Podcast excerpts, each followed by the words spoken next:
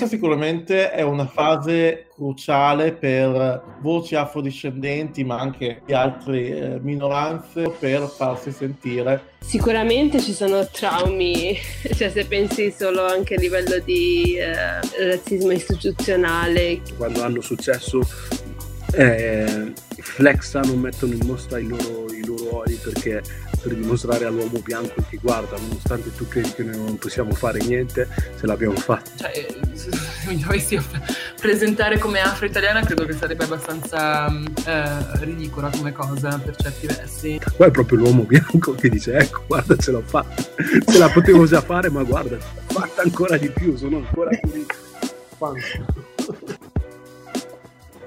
Io sono Aria. Io sono Emanuele. Le, Le voci di Black Coffee, Coffee, il podcast italiano senza filtri sulle identità nere. Ciao Angelica. Ciao! Allora, per la nostra prima domanda ti vorrei chiedere di presentarti ai nostri ascoltatori. Va bene, intanto grazie mille per questo invito. Grazie a te. Molto.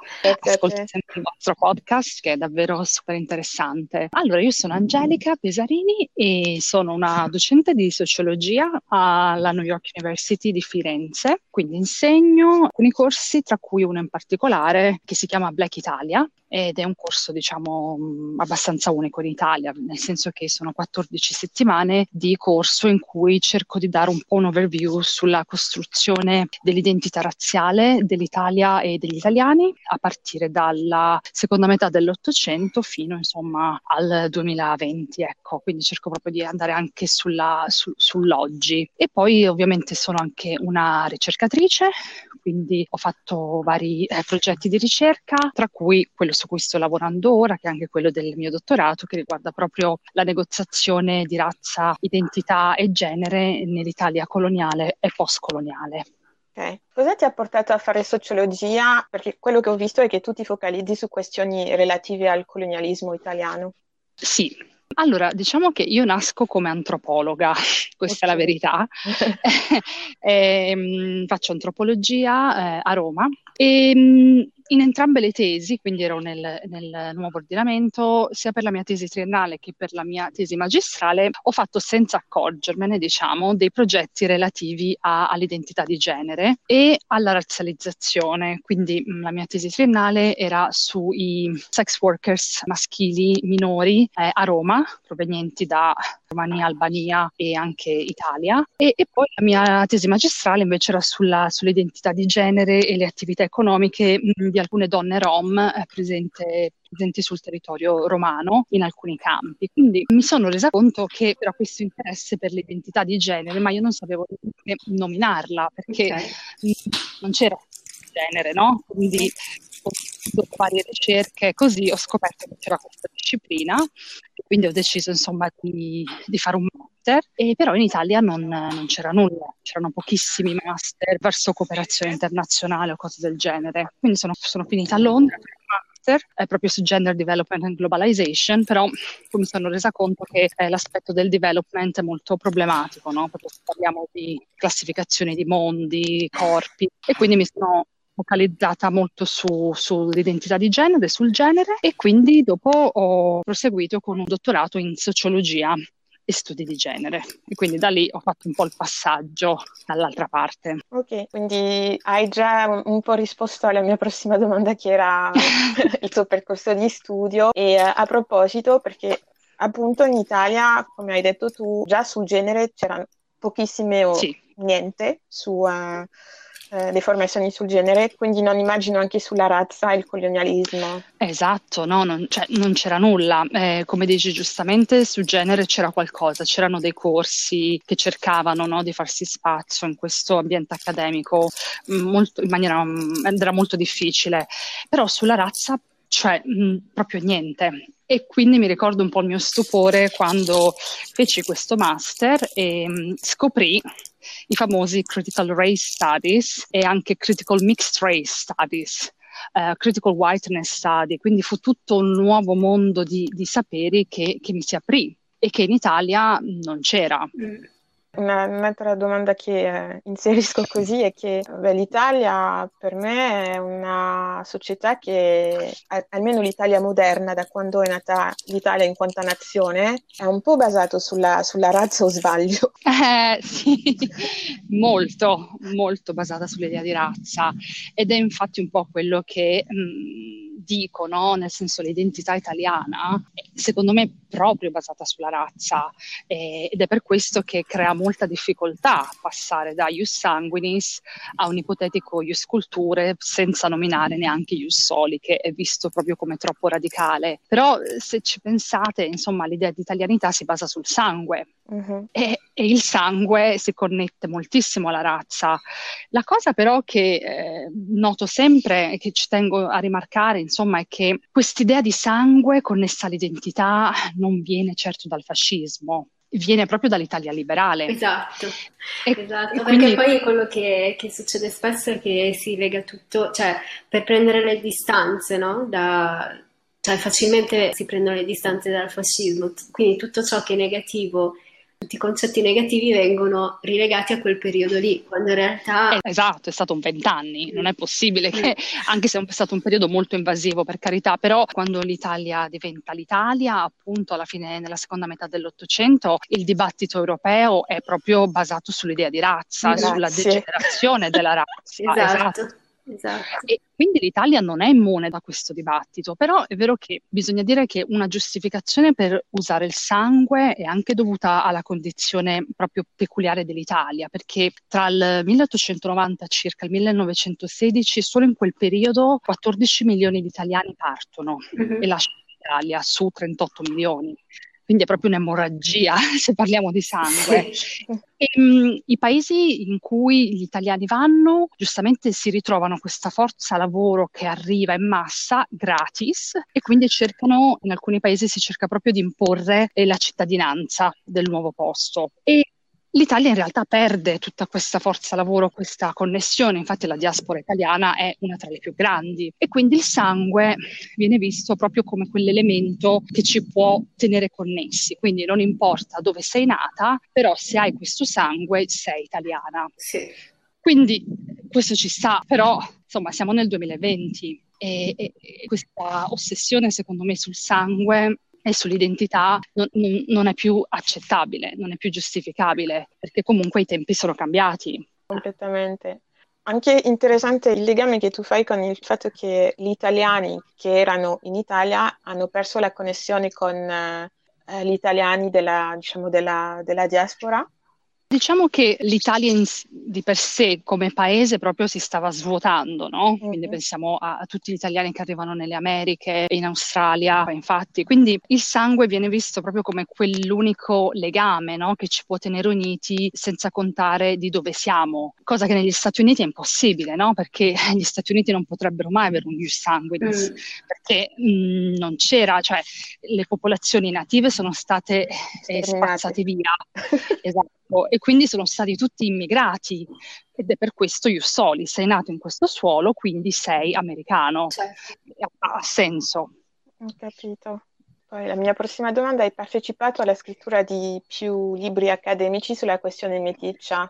Potresti dirci perché ti interessa e come vengono percepiti i meticci in Italia? Io faccio questa domanda perché io ho un fratello che è meticcio quando lui si definisce mi dice sempre io sono come una specie di, di ibride, non è che mi sento più una cosa che un'altra, sono, mm. sono, entrambi, però quando sono in Francia vengo percepito come nero e quando vado in Camerun sono percepito come bianco, solo che in Francia c'è anche questa cosa che anche se viene percepito per certi versi come nero, non è come negli Stati Uniti in cui c'è questa one drop law, mm.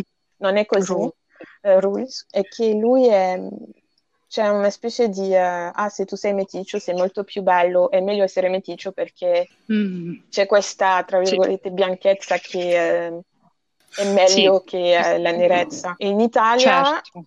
quando stavo vivendo lì non ho ho l'impressione che la gente se sei meticcio sei anche nero ok mm-hmm.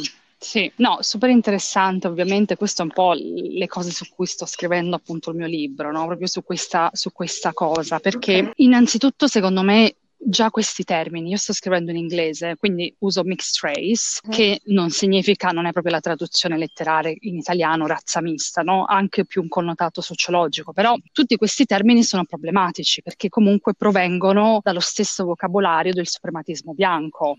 Mm quindi razza, mixed race, quindi insomma questa cosa manca un po' questa purezza della razza, della razza vera, no? della razza pura. Quindi è, è, molto interessante. Ovviamente chi è razzializzato come black and mixed, perché secondo me è importante anche specificare, no? Perché certo. si può essere mixed irlandesi e scozzesi, però parliamo, noi parliamo di, una, di, una, di, un meticciato che ti razzializza. Uh-huh. E quello che dicevi di tuo fratello è, è molto comune, no? nel senso che se pensiamo al colonialismo, per esempio al colonialismo italiano, io ho fatto molte interviste proprio a persone nate da padri eh, bianchi, eh, fascisti generalmente, e madri eh, nere. Ora i padri se ne andavano, quindi rimanevano questi bambini. Quello che mi raccontavano era proprio l'abuso che loro ricevevano sia dai neri che dai bianchi, perché dai, per i bianchi ovviamente loro non erano bianchi abbastanza da essere italiani, ma per eh, le persone locali, per gli eritrei, loro erano una specie di degenerazione, quindi persone mi raccontavano come venivano insultate, questo termine bastardo, no? Era un po' il pane quotidiano, proprio perché nessuno dei due gruppi maggioritari li vedeva come appartenenti a questo gruppo. E questo ovviamente ha creato dei grossi problemi di identificazione. Quindi le persone che per esempio ho intervistato loro si definivano appunto meticce, però molte avevano un cognome italiano, parlavano italiano, erano andate in scuole italiane, quindi quando arrivano in Italia negli anni 70 pensano che loro verranno visti come italiani. Invece no, quando arrivano in Italia loro sono negri e vengono chiamati proprio così e quindi questo gli fa crollare tutta questa um, identificazione. Per cui, insomma, la razza in realtà, sai, si sviluppa in maniera molto diversa. Ogni contesto ha proprio una sua specificità. Alcune persone mixed ci tengono a chiamarsi mixed uh-huh. perché um, ovviamente eh, avere un certo colore ti razzializza in un certo modo, hai una serie di privilegi che altre persone non hanno e viceversa. Trovo problematico però usare mixed per richiamare o per rimarcare anche una whiteness che ci può essere, no? Che nel mio caso, per esempio, non, io non uso, nel, cioè io sono nera e quindi questa è la mia identità. Poi sì, sono anche mixed e questa è una cosa in più che analizzo, però la mia identità è, è nera, ecco. Mm-hmm. Ho notato che um, tante persone, diciamo, metice si definiscono a modo loro, perché come dicevi tu è un'identità molto labile perché um, tu cerchi a definirti, ma poi quelli che, che, sono la maggioranza che ti hanno davanti decidono che, um, che sei in un certo modo.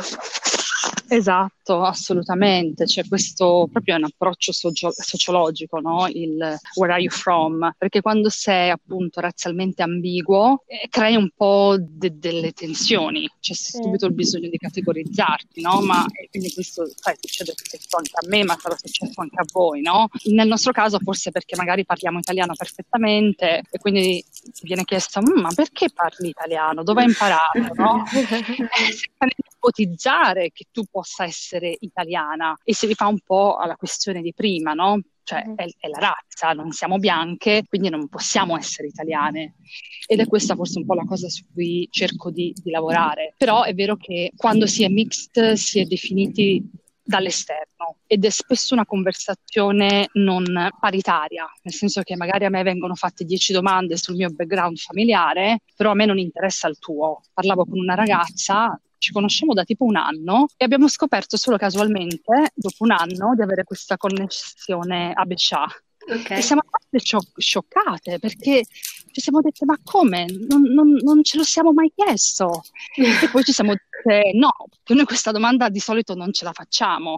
E questo mi ha fatto davvero, davvero riflettere no? sulla violenza un po' che ha questa domanda, il volerti identificare perché non sei, non sei troppo bianco, ma non sei neanche troppo nero. Cosa sei? Sì, sì, sì, ma infatti è anche una cosa che anche se sei nero, tra le persone nere non è che tu vedi una persona nera e vai da lei a chiedere chi è. perché um, sì, al, al, il primo contatto non è che tu devi chiedere alla persona di dov'è, questo è, ma nel caso um, di chi non ci somiglia è molto esatto. più, è, è, la prima cosa che viene, uh, che, che viene chiesta. E poi, sai, nella mia ricerca quello che ho notato è anche queste persone appunto meticce che in realtà sono molto chiare e che quindi godevano da un lato di questo white passing. Mm-hmm.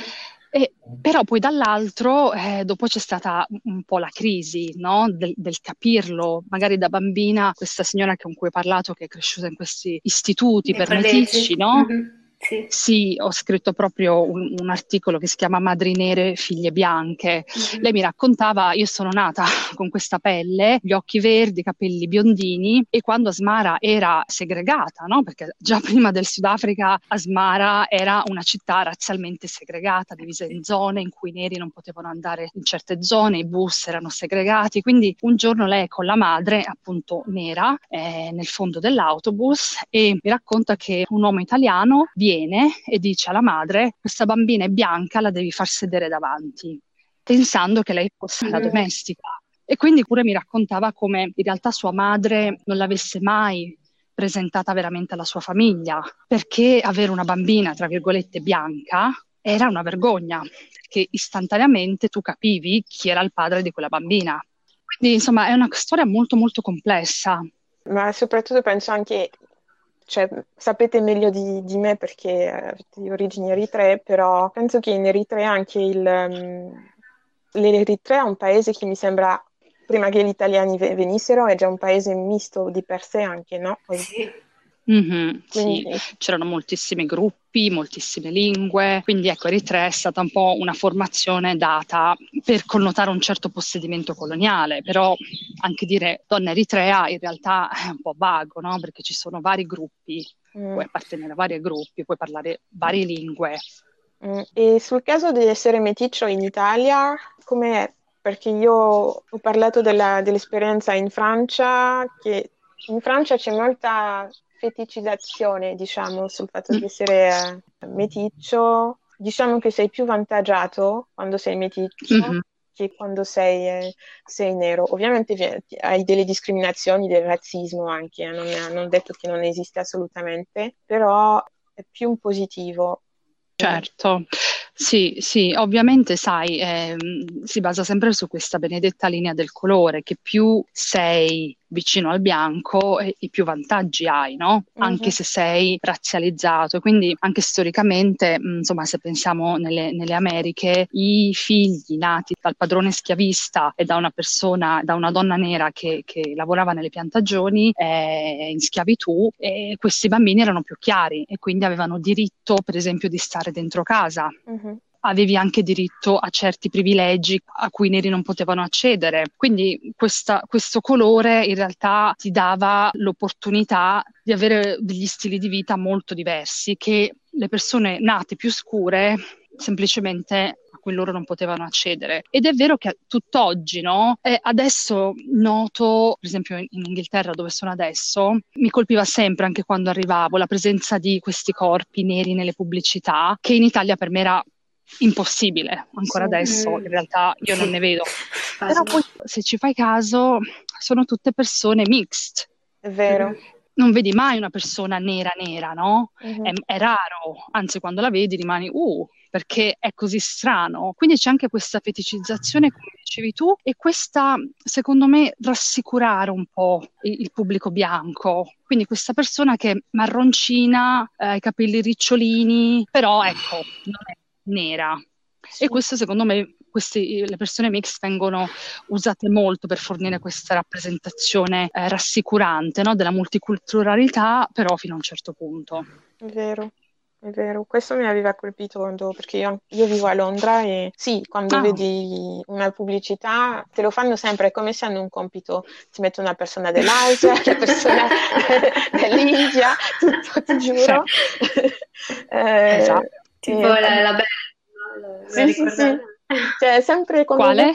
La Benetton. Eh. Oddio, vabbè, lì apriamo un altro capitolo, mamma mia, sì. No, è vero che quando sono venuta qua dicevo, ah, ehm, perché quando, eh, quando, si arriva di un paese in cui la gente è molto meno aperta, ovviamente tu lo vedi come un, un progresso, no? Una, mm-hmm. okay? sì. E poi quando vivi nel paese e inizi a vedere un po' di più, ti rendi conto che mm, non è magari mm. un progresso, è tipo una falsa inclusione, non so come... Esattamente, esattamente, una falsa inclusione secondo me è detto benissimo. Sì. L'Italia è molto segregata, no? Uh-huh. Eh, cioè, i, corpi, i, corpi, neri li vediamo fino a un certo punto, poi uh-huh. dopo non li vediamo. Sì, sì, sì. Però, però, c'è da dire che, cioè, almeno da qua, quello che vedo qua, perché poi non è... cioè sì, sono stata in Inghilterra per un breve periodo, però sicuramente voi avete più conoscenza, però l'impressione è che comunque figure nere dalle produzioni a, a produzioni cinematografiche piuttosto che riescono a prendere più spazio. Sì. No? E, e, e, lì c'è più, comunque, magari anche nelle, nelle produzioni indipendenti, c'è nel senso produzioni inclusive e, e non solo di facciata, con non solo di facciata con la persona meticcia, ma mh, mm, chiunque. E per, comunque produzioni che poi hanno successo, perché anche qui in Italia alla fine ci sono, magari timidamente, però ci sono produzioni indipendenti che però fanno fatica.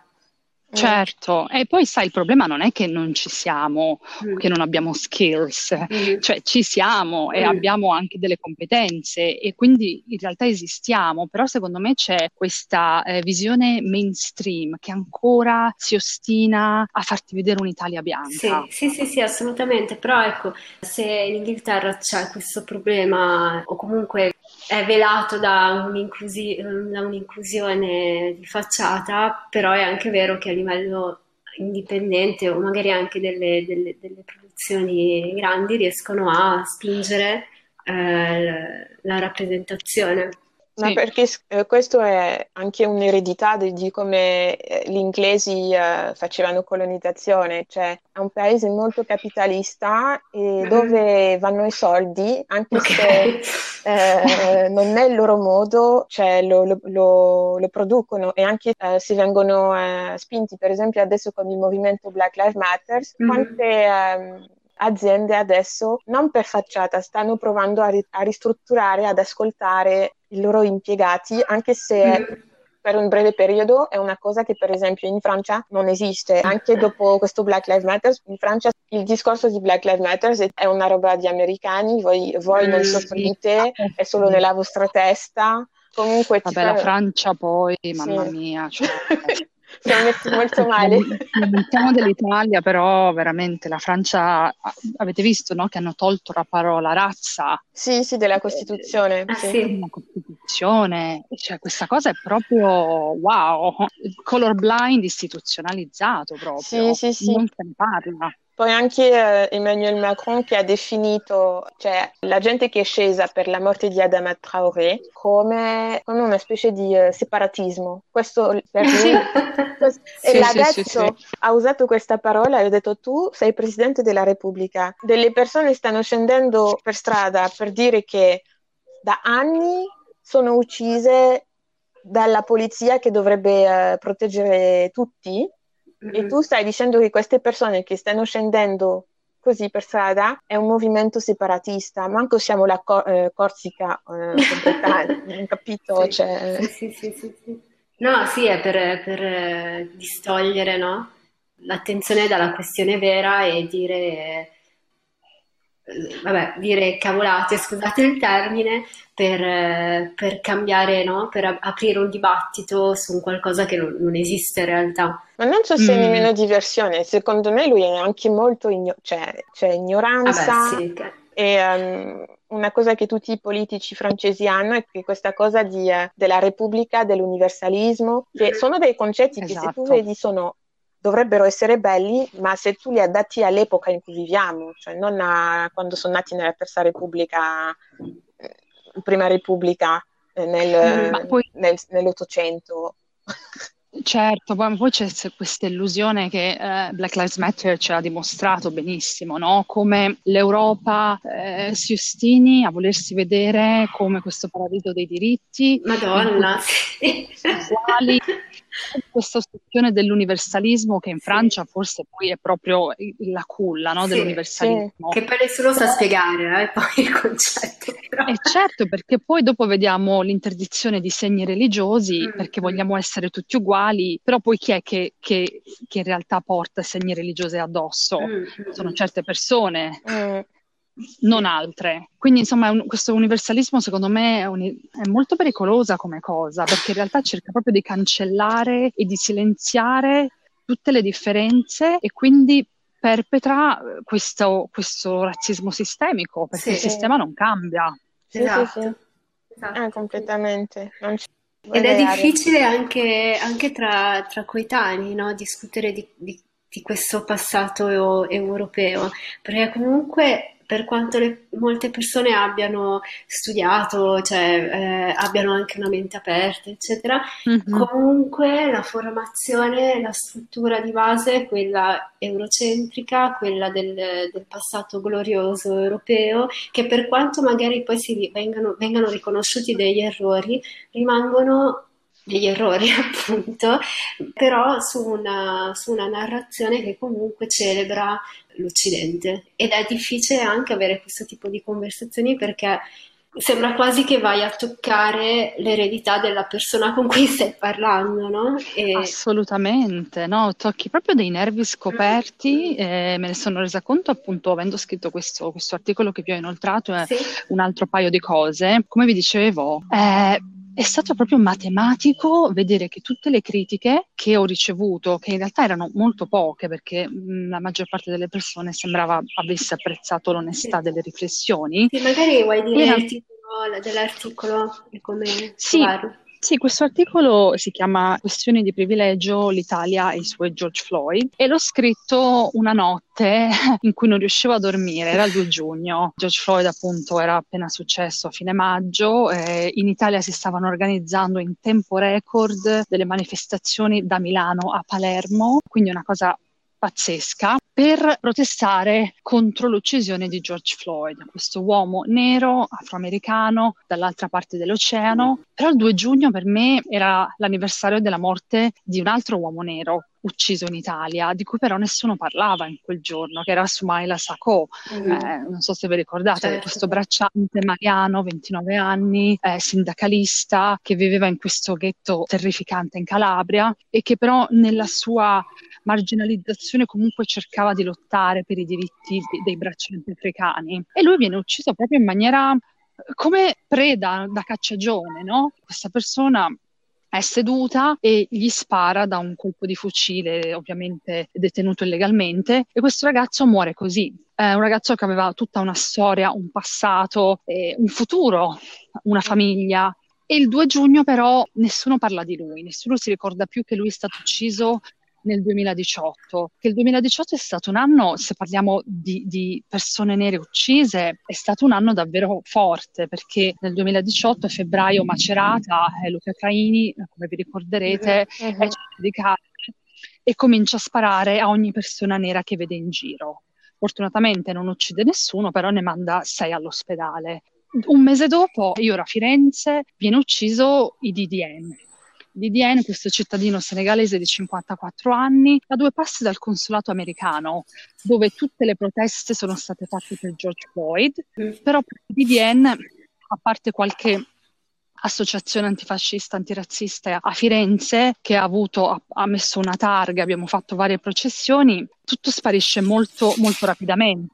E poi a giugno Sumaila Sacco viene ucciso in quel modo. Quindi non so, trovavo molto ipocrita in un Eh, certo senso. Sì, Sì. sì. Una parentesi però sull'anno 2018, io credo che sicuramente è stato un anno, no, come hai detto tu, purtroppo con molte... Tosto. Esatto, ma credo che lo sia stato soprattutto perché se ne è iniziato a parlare. Perché Sì. questo tipo di violenze in realtà ci sono sempre state, anche da parte della polizia, ma purtroppo che non sono documentate, cioè quello che succede spesso negli Stati Uniti, come anche in Francia, molte volte ci sono i video e per questo se ne parla. Sì, eh, Diventano anche casi, no?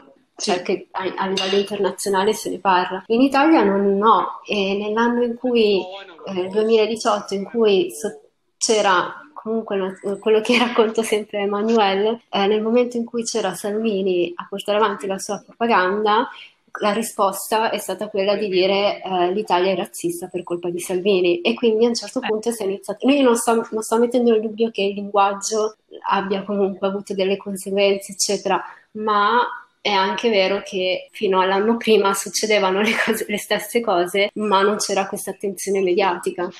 Assolutamente, no, eh. guarda, sono totalmente d'accordo perché è un po' quello che dicevamo prima de- del fascismo, no? Mm.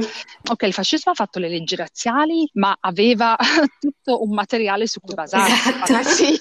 esatto. Il, il, razzismo antinero non l'ha inventato Salvini. Salvini ha trovato un terreno fertile su cui poter mettere i semi d'odio mm-hmm. che hanno attecchito, ma la violenza antinero in Italia c'è da sempre. Esatto. Quindi... E la cosa che mi faceva più arrabbiare Angelica era il fatto che cioè, un sacco di appunto, articoli, servizi, eccetera, a denunciare questi episodi che, vabbè, ci, ovviamente ci sta che vengano denunciati e anzi era ora, ma mm-hmm. erano cioè, le stesse testate, stessi, magari anche gli stessi giornalisti che per 30 anni hanno raccontato di una immigrazione violenta, del nero che stupra, del rom che ti entra in casa, del marocchino che spaccia in piazza. No? Guarda, C'è stato... veramente 30 cioè, anni di questa narrazione e poi improvvisamente nel 2018 ama l'Italia, in Italia c'è razzismo. Ma cioè.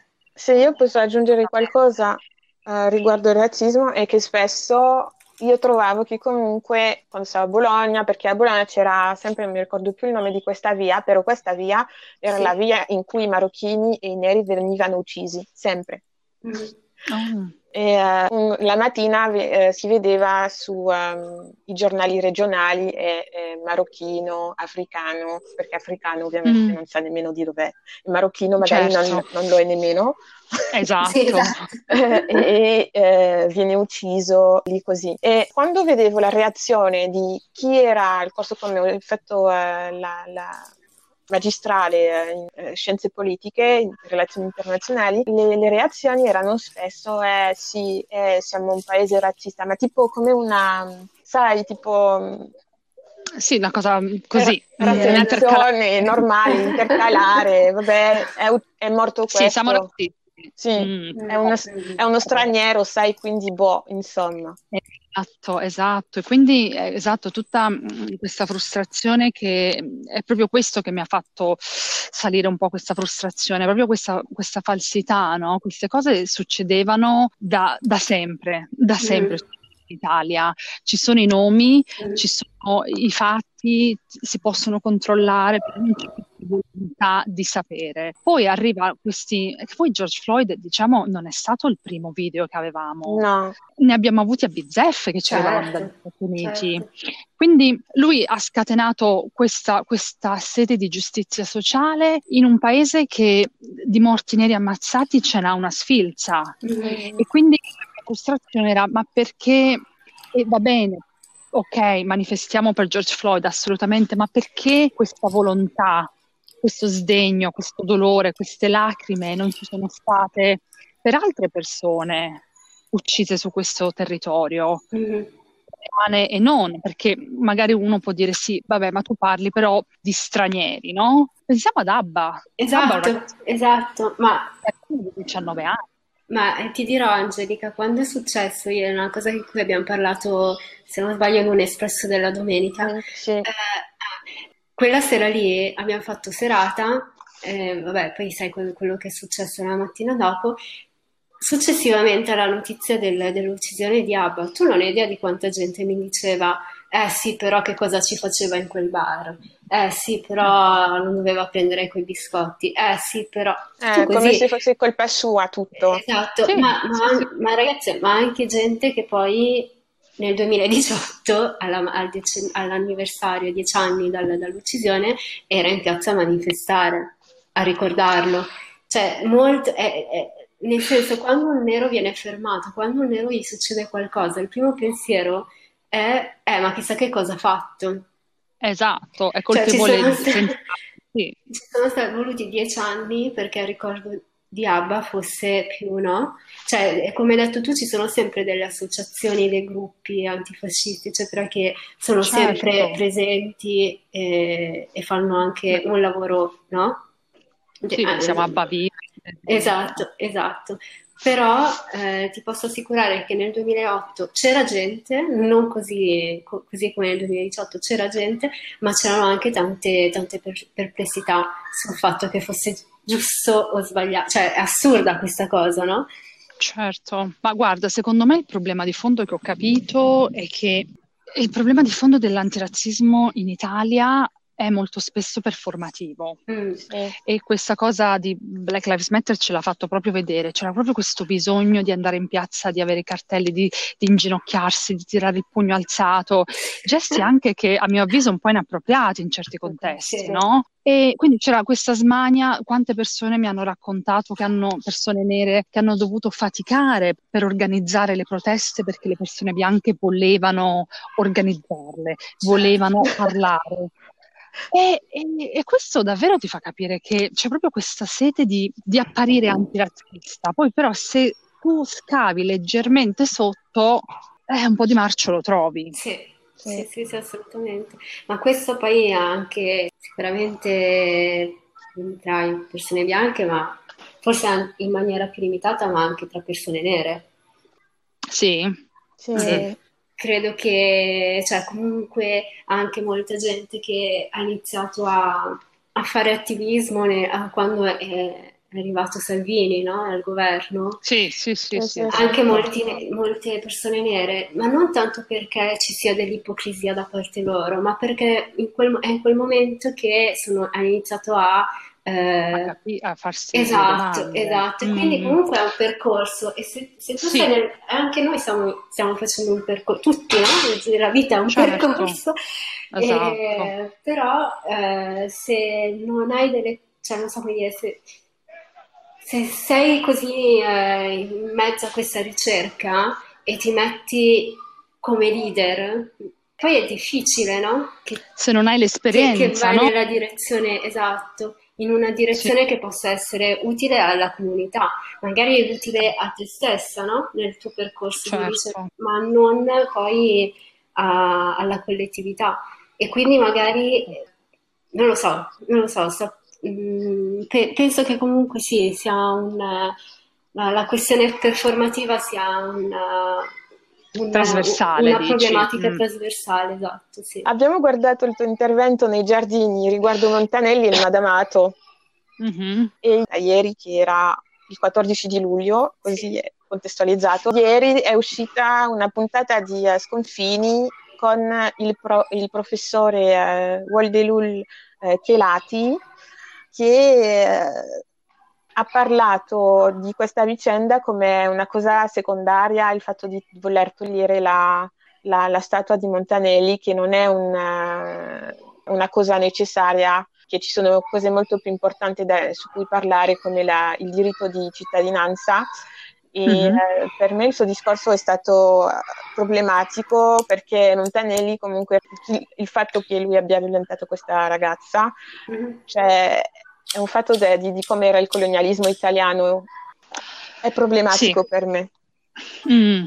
Allora, mm, questione statua. Eh, dunque, da un certo punto di vista io sono pure d'accordo sul fatto che non necessariamente si debba abbattere qualcosa per, per restituire la, me- la memoria, no? Se pensiamo a Roma, voglio dire, c'è un intero quartiere, no? L'Eur, costruito durante il fascismo per celebrare il fascismo, quindi non si può pensare di abbattere un, un intero quartiere. Quello che mi preoccupa però è che non si contestualizza, no? Anche Mhm. queste opere considerate d'arte, perché questo è anche uno dei problemi, che in Italia l'arte è sacra, non si tocca.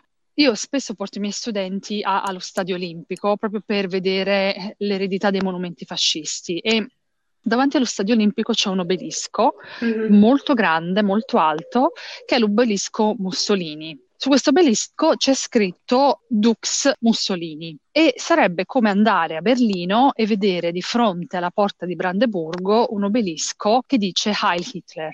Sarebbe sì. esattamente la stessa cosa, impossibile da pensare. In Italia però c'è e quando si è provato a dire facciamo qualcosa con questo obelisco, le critiche sono state fortissime.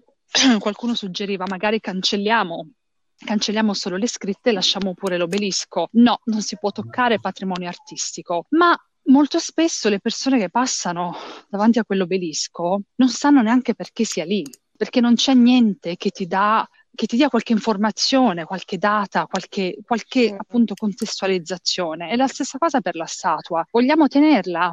Va bene, però allora parliamo anche di chi è il personaggio raffigurato in questa statua, cosa ha fatto. E la cosa del Madamato, sai, ho sentito tante persone parlare di questo Madamato senza, secondo me, aver mai letto niente a riguardo. Partire appunto da Travaglio che ha detto che il, il, il, Madamato era un atto per fraternizzare con gli indigeni. Dai. Eh, eh, Angelo del Boca stesso. Sì, no? sì. Pioniere del colonialismo, lui che ci ha dato così tanto per capire i crimini del colonialismo, anche lui ha assolutamente difeso Montanelli e mi rendo conto che la questione di genere, quando si parla sì. di Madamato, conta perché se ci fate caso, almeno io ho notato che chi difende Montanelli sono uomini, tutti uomini. Mm. Ora, sarò persa io qualche critica femminile, non lo so, ma è perché, sai, abbiamo sentito tantissime giustificazioni. Era una pratica già in uso, quindi Montanelli non ha fatto nulla di male. L'altro giorno qualcuno mi ha detto, ma come tu critichi Montanelli e poi non parli di quello che ha permesso a Montanelli di comprare quella bambina, che c'erano delle leggi, questa persona ha detto di merda. Quindi quest'occhio eurocentrico mm-hmm. che giudica il resto del mondo. Allora, il patriarcato è globale. Eh sì. il, quindi il fatto che quella bambina sia stata venduta da suo padre a un altro uomo ci fa capire il peso del, patri- del patriarcato. Mm-hmm. Quindi giustifica niente, però dire che il Madamato era un atto per fraternizzare con gli indigeni è semplicemente una falsità, perché il Madamato, prima che arrivassero gli italiani, non esisteva. Esatto.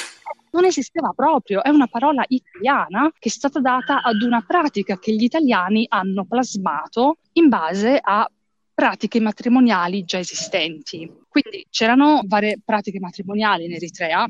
Una di queste era proprio questa unione per mercede, quindi un contratto temporaneo per cui una donna decideva di andare a vivere con un uomo di fare le, eh, di svolgere le faccende domestiche e di provvedere anche ai bisogni sessuali di quest'uomo e in caso di figli l'uomo doveva dare il proprio nome e all'uomo veniva data proprio la custodia di questi figli. Quindi era un contratto assolutamente stipulato in maniera orale, ma stipulato di cui tutta la comunità conosceva i fatti e quindi gli italiani arrivano e prendono solo certi aspetti di questa pratica a casa una donna che ti pulisce la casa, ma che viene anche, insomma, che sparisce anche i tuoi bisogni sessuali, sì. e poi quando nascono i figli, gli italiani se ne sono andati. Sì, sì, sì.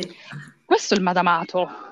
Non è un atto di fraternizzazione con gli indigeni, perché in Eritrea il diritto era consuetudinario, quindi era orale, ma era rispettato. Tutti sapevano che c'erano queste, eh, scusate, tutti sapevano che c'erano queste eh, pratiche e che tutti dovevano, avevano i loro, eh, insomma, i loro ruoli. Quindi ecco, sentire parlare di, di Madamato come pratica di fraternizzazione sinceramente eh, mi sembra molto stupido. Inoltre, mm. la difesa di Montanelli. Eh, qualcuno diceva sì, dobbiamo contestualizzare perché all'epoca era così.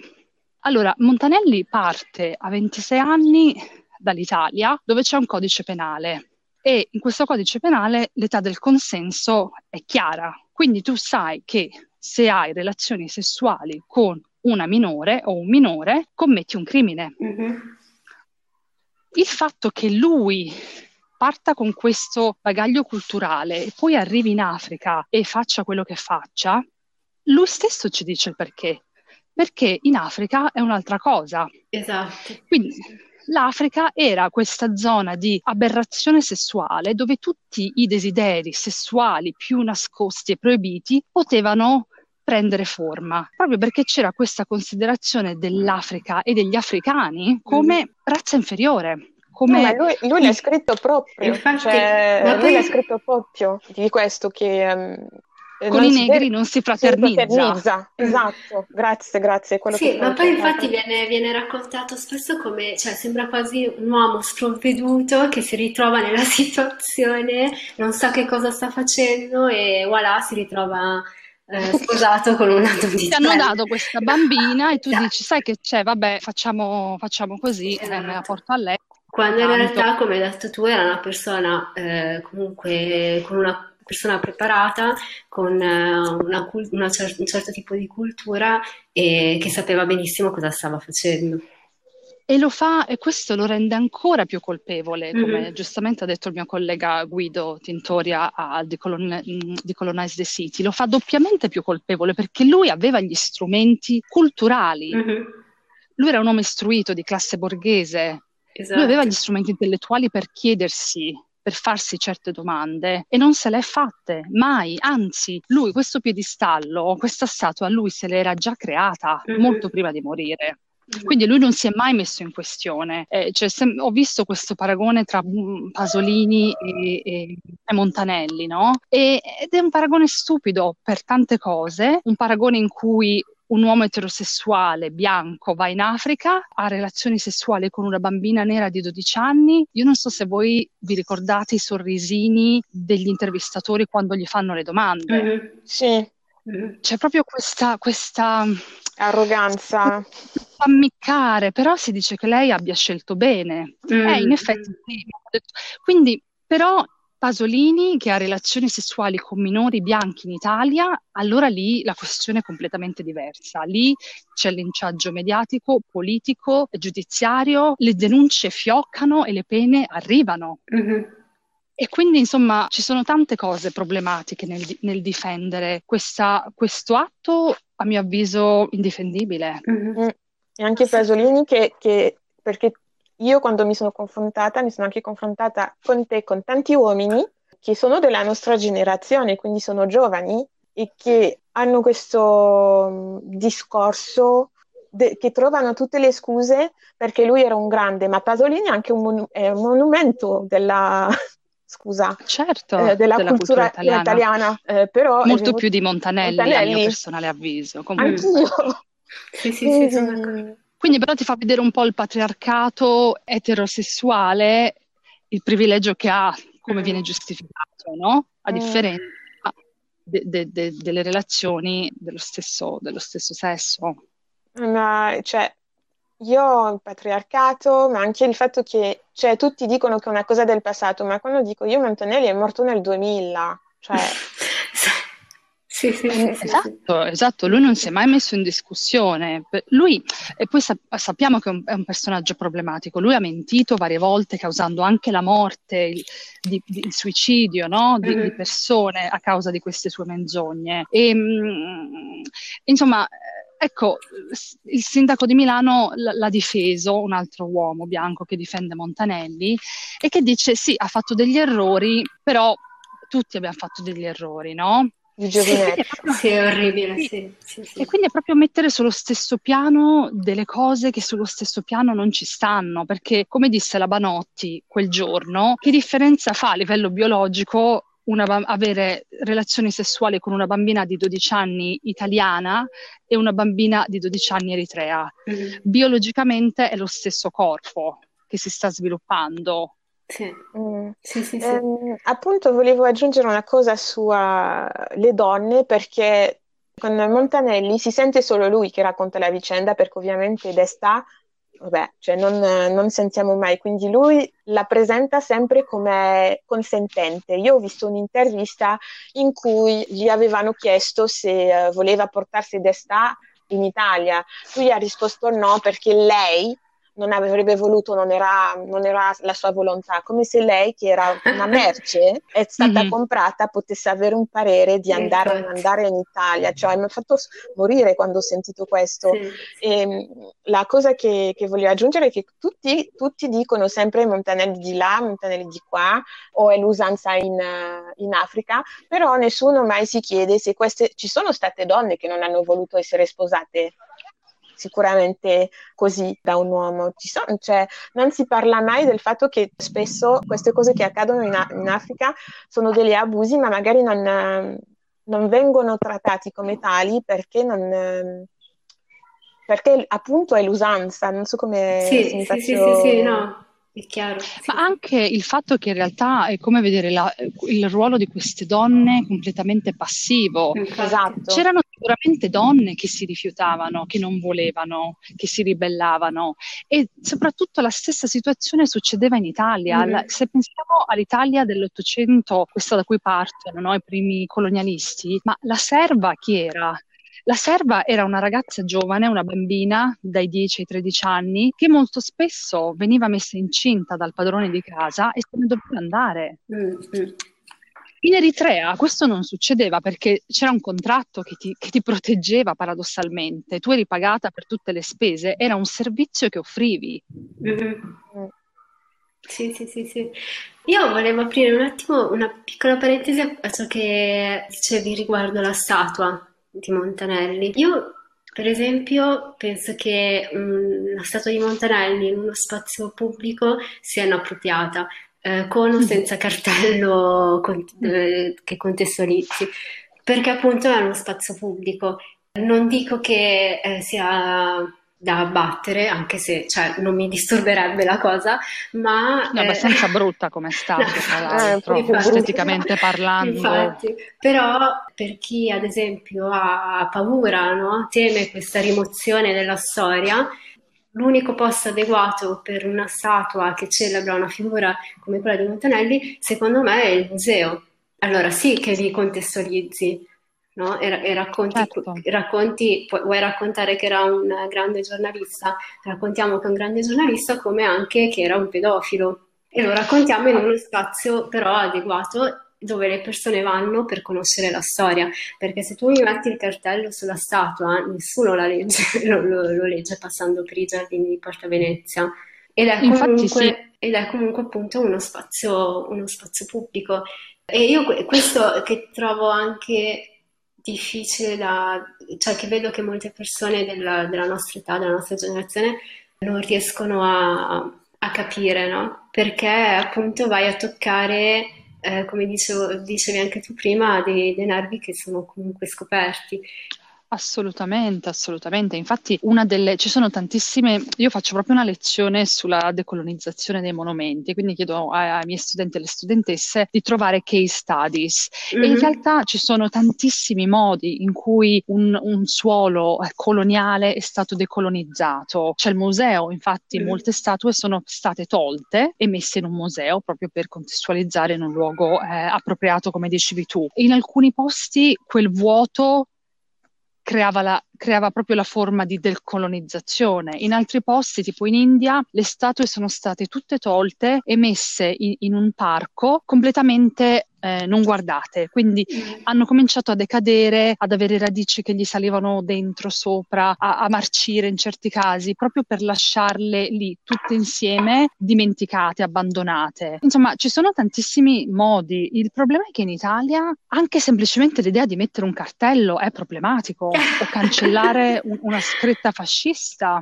Cioè, mm. siamo a questo livello qui. Quindi figurati abbattere una statua. E ed è un dibattito però importante, no? Capisco sì. quello che diceva il professore, ci sono altre cose di cui parlare, però in realtà eh, la, paren- la, parentesi, tra virgolette, coloniale è stata fondamentale in Italia. È proprio il fatto che non se ne è parlato, che non ci sono, stati, non ci sono state punizioni pubbliche per i criminali fascisti che hanno compiuto dei, veramente dei massacri, no? Mm, Pensiamo mm. a Graziani nel 1937 in mm. Etiopia o ai campi di concentramento in Somalia o alla Libia. Agli Ascari eh, agli Ascari, esatto. Quindi questo ha creato proprio, secondo me, è stato un tassello fondamentale nel produrre questa memoria selettiva, no? Questa idea che gli italiani, tutto sommato, brava gente, non erano come gli inglesi o i francesi.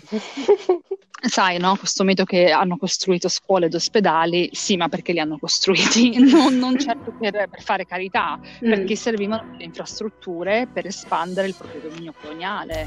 Certo, certo, per, per gli italiani stessi che emigravano certo. in Eritrea. Grazie per aver ascoltato questo episodio di Black Coffee. Vi ricordiamo che tutti gli episodi li potete trovare su Podbean, Spotify e tutte le piattaforme in cui ascoltate i vostri podcast preferiti. Ci trovate anche su Instagram come blackcoffee-pdc dove potrete seguire i contenuti che vi proponiamo ogni settimana, ma soprattutto dove ci potete mandare i vostri pensieri, commenti e storie che volete condividere. O se preferite potrete contattarci via mail all'indirizzo blackcoffeepdc.gmail.com e vi aspettiamo per il prossimo caffè.